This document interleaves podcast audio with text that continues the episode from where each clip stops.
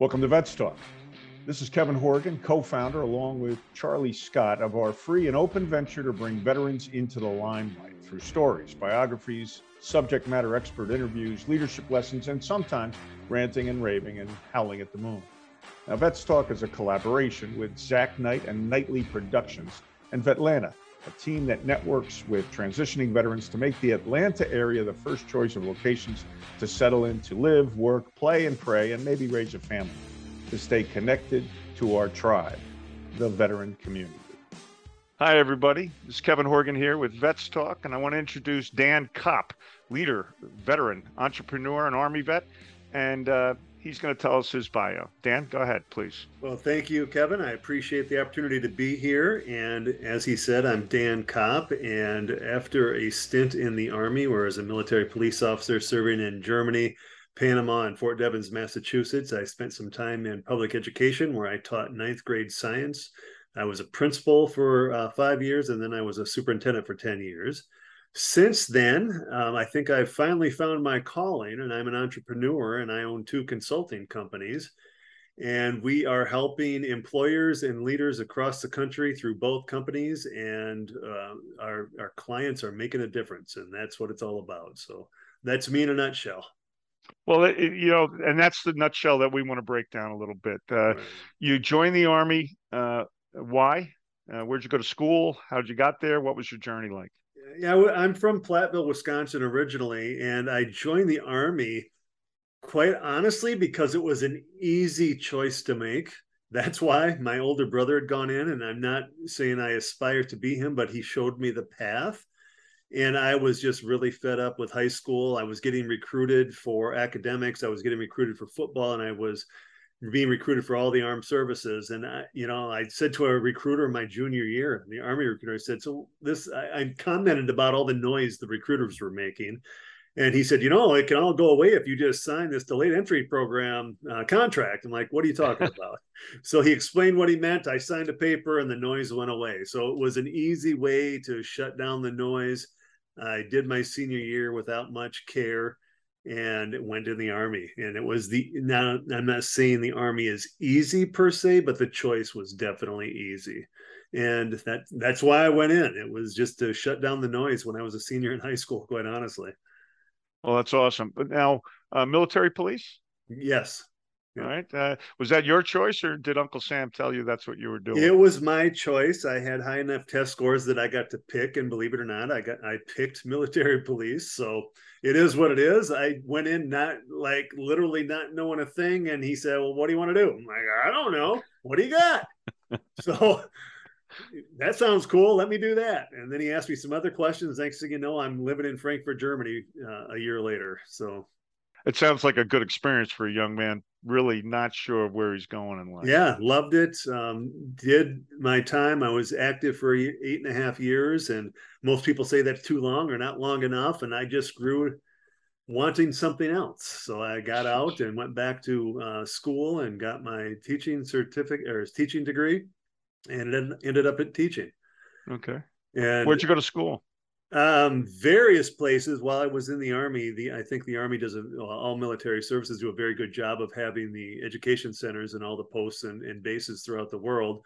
So I have a I have a plethora of different colleges and universities behind me, but I have an associate's degree from Central Texas, which I got through an education center on a military installation.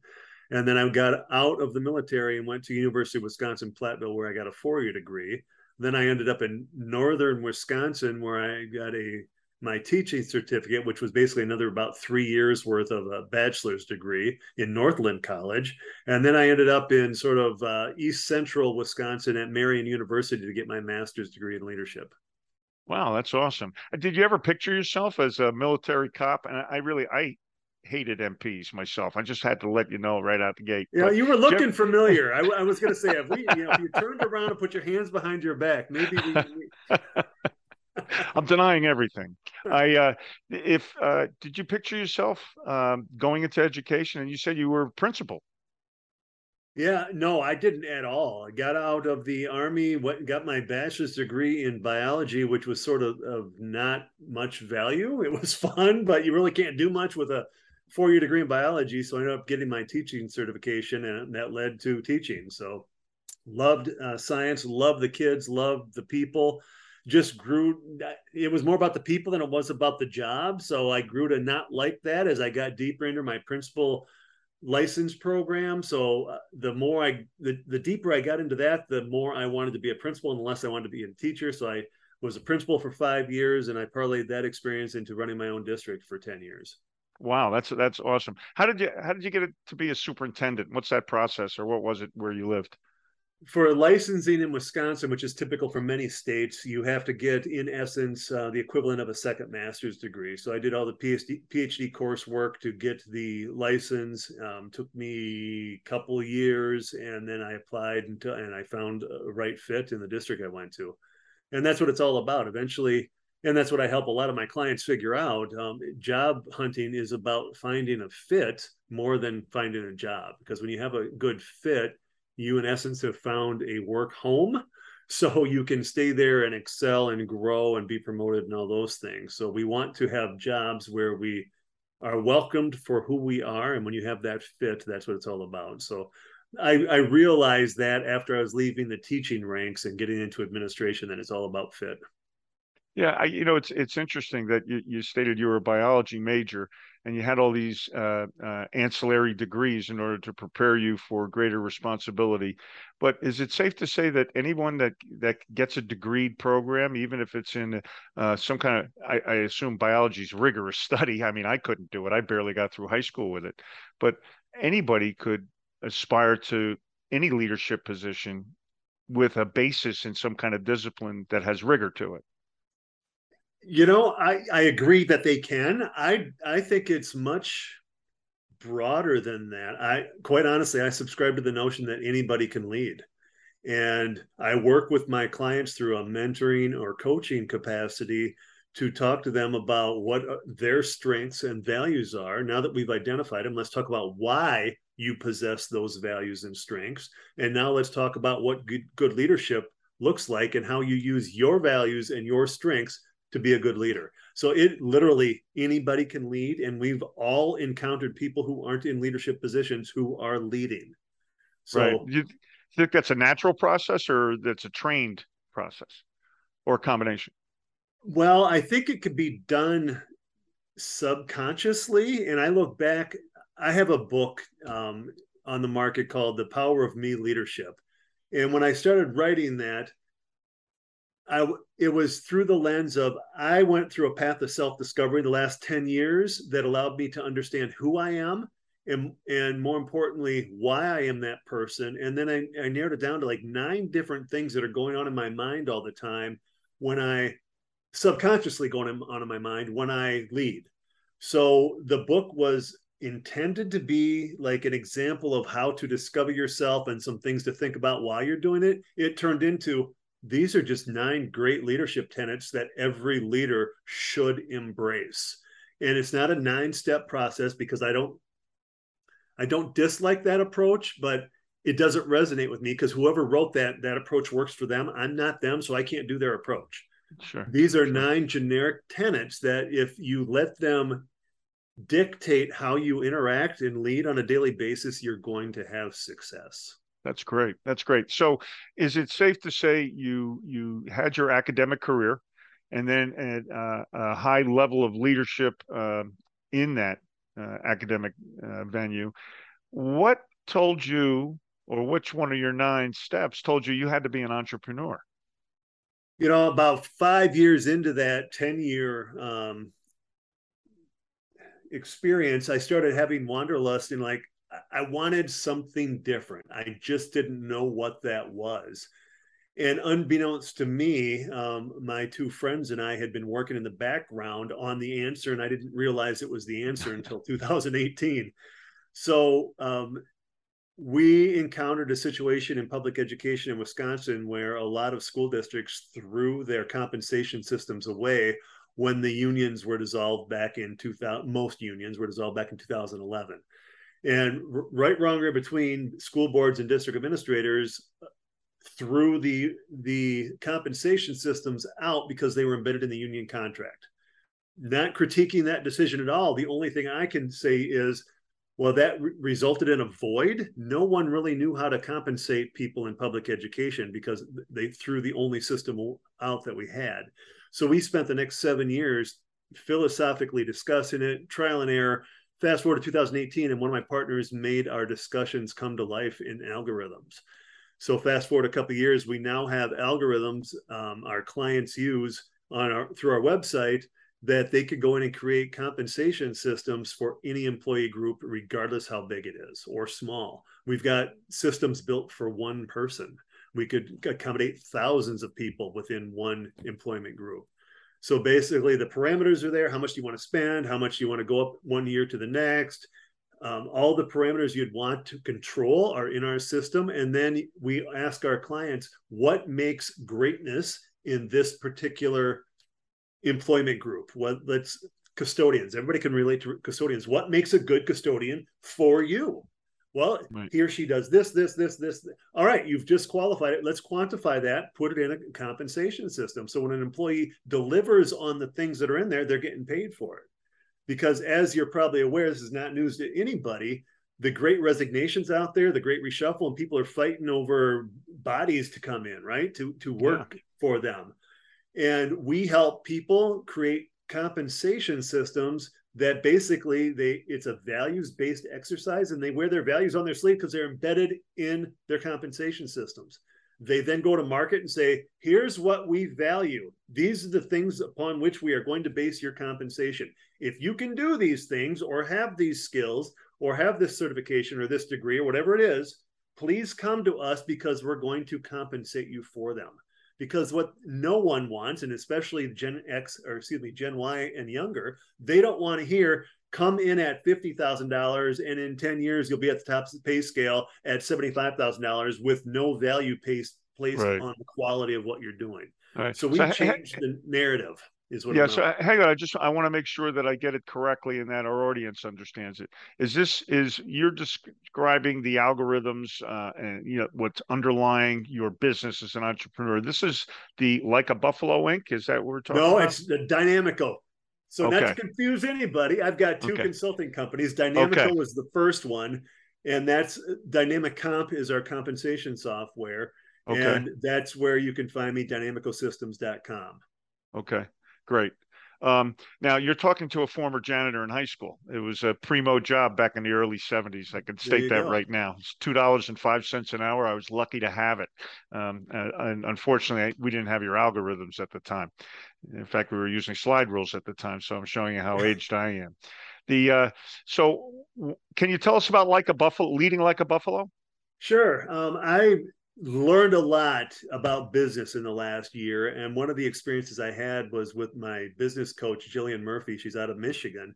And she was talking me to me over like February through May about Dinamico, about building that business and attracting new clients, etc. Well, part of attraction and retention, compensation is a part of that whole narrative. So is leadership. So we inevitably got talking about leadership, and she challenged me one day say, basically said, dude, your passion is obviously coming out when you're talking leadership. Have you thought about doing that? I said, well, we are doing it through Dinamico, but it's a background service. We're leading with compensation. She said, you need to bring it to the forefront and do it overtly, not in, behind the scenes.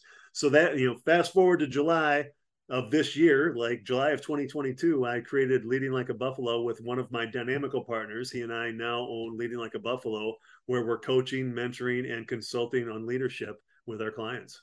Okay, your client base, uh, your target market? Well, for Dinamico, is small and medium sized companies where they want to innovate and or they've got a small shop where they don't have the the human capital, the human resources to actually manage a system. Our system's so easy to use and so easy to implement. It manages itself. So we found that niche. Although we could accommodate a large employer, we could, you know, th- thousands upon thousands of employees could be in a category. But it seems like our niche is small to medium sized employers to include entrepreneurs before they start expanding. Once you're a year or two in, and all of a sudden you say, "All right, this is going to work. I'm going to go out and hire uh, support staff and and coaches, whatever, and I want a ton of them. That's where we come in and say, before you do that, let's create systems to speak to the things you want them to do. You advertise those things; they come in and deliver from day one because you found a match in the candidate pool. Then um, through uh, leading like a buffalo, any leader. I've I've worked with C-suite executives, CEOs, presidents um, directors, executive directors, mid-level managers, and also emerging leaders. I've we're all evolving. If you're a good leader, you're in a constant state of evolution because what how you led a year ago is not how you should be leading now, and or a year, five years from now. So I do any either end of the spectrum, somebody who's never thought about it to somebody who's been doing it for 30 years and just needs another ear. So there's my ideal client. I you know I'd like to tell you I I like one over the other, but I get satisfaction out of help, helping C-suite executives the same as I help somebody right out of high school land their first job and become a leader in within their first job. So that, that's awesome. That is awesome. Uh, tell us about your book, The Power of Me Leadership. The Power of Me Leadership. It is on the market starting in September of 2022 and I started it because over the years I've taught leadership to through some adjunct college classes and I always uh, guest spoke at some of the high school leadership classes in the school districts in which I was employed. And I repeatedly had people say to me, You need to write a book. Like, well, you know, I don't have anything to offer because I know from my perspective, I can't read 10 steps to good leadership and get much out of that. So I thought, well, I, I don't have a that in me to write something like that. And enough people said, me, that's not what people want. They want practical application of leadership.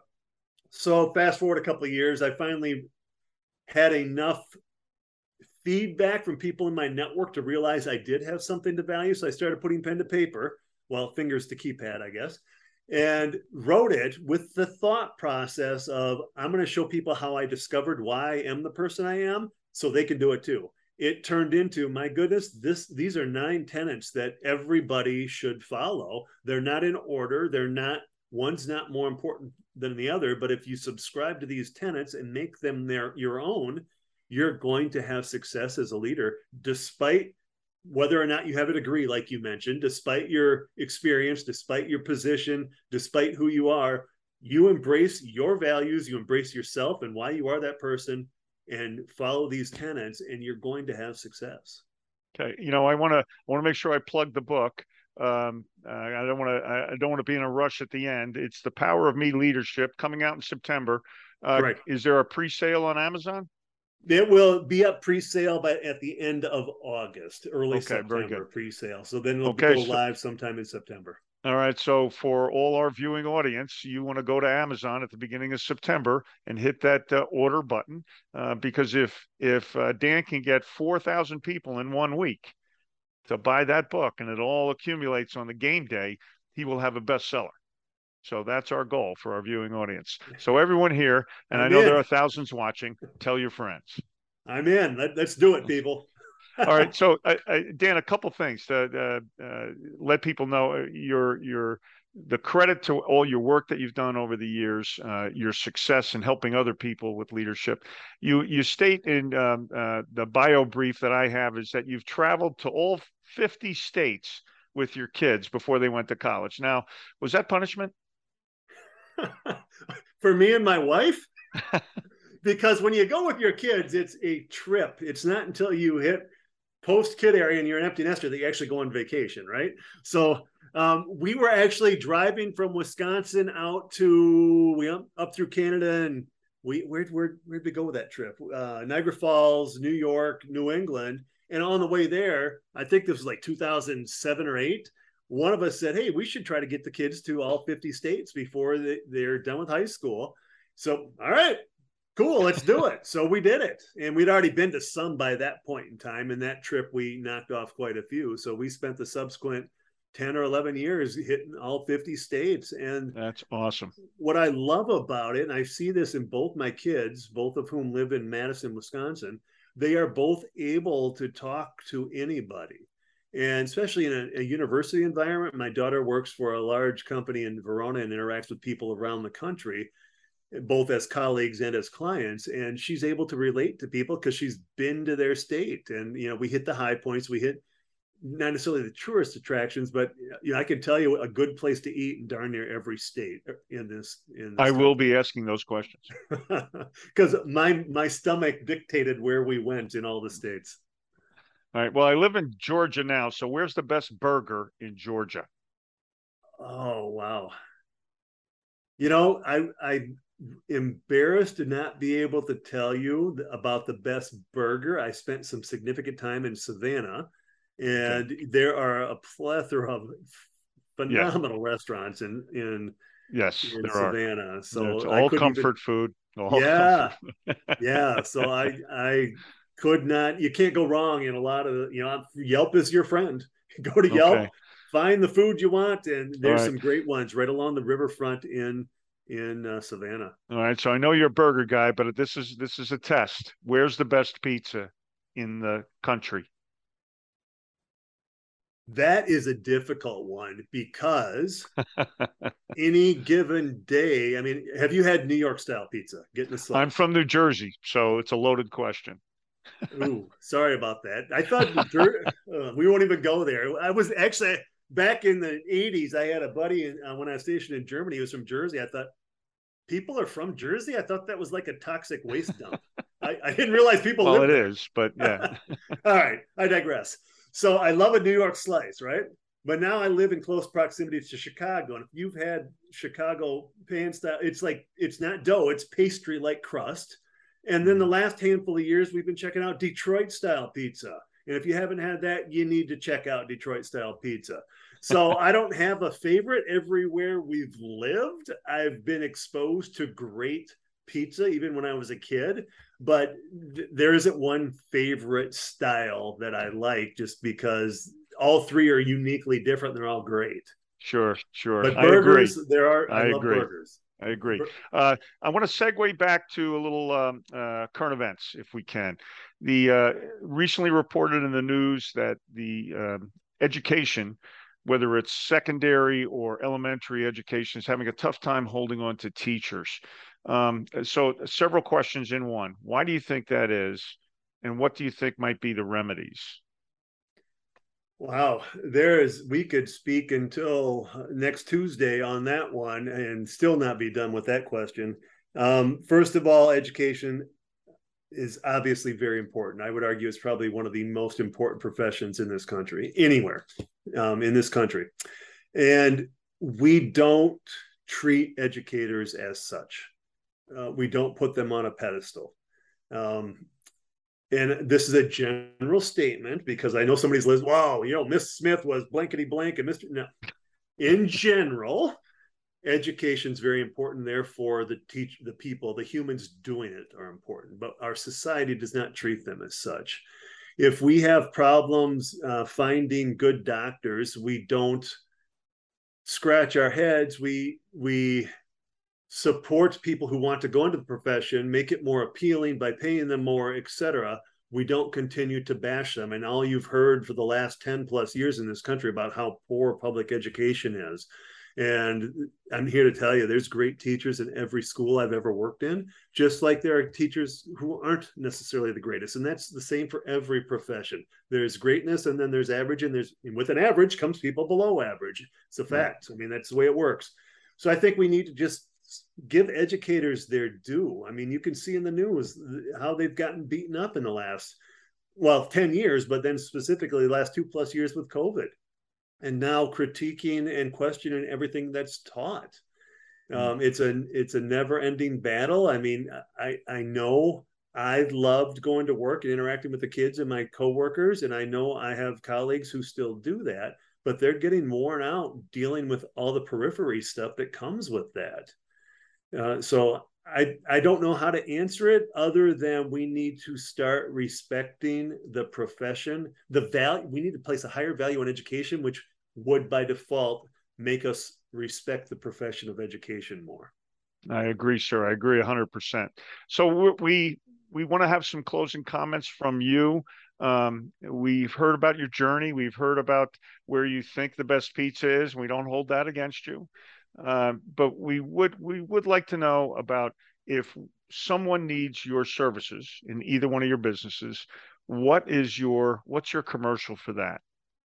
All right. So, coaching and mentoring and con- straight up consulting leadership lands. Because what I've found is we, I've got some clients who are great at what they do as a profession, and then they become leaders of institutions or their own institution and try to expand. And they have no idea how to go from a team of five to a team of 50 and what smaller teams within the team, like all that stuff. So, that's a, a legit consulting lens. So, I do all that through Leading Like a Buffalo, but I can be found at dan at leadingbuffalo.com. So I, I work with other leaders in every any way they need. And that's the coaching lens. And sometimes I have to throw the mentoring hat on and sometimes the straight up consulting hat and say, here are some ideas you could implement. So Dan at leadingbuffalo.com. And then for compensation, I use the same address. I own both companies, so you can find me in either place, but it's Dan at dinamicosystems.com. But feel free to use leadingbuffalo.com because that's an easier one to spell and spit out. Um, but for that one, we can help any employer, regardless if you're private, public, nonprofit. We can help you make an impact with your employees, make connections with them, bring in people who fit you, help you keep those people, and ultimately save you time and money. So it's easy to use platform, and our clients are transforming their organizations, both in the leadership realm and in the compensation world.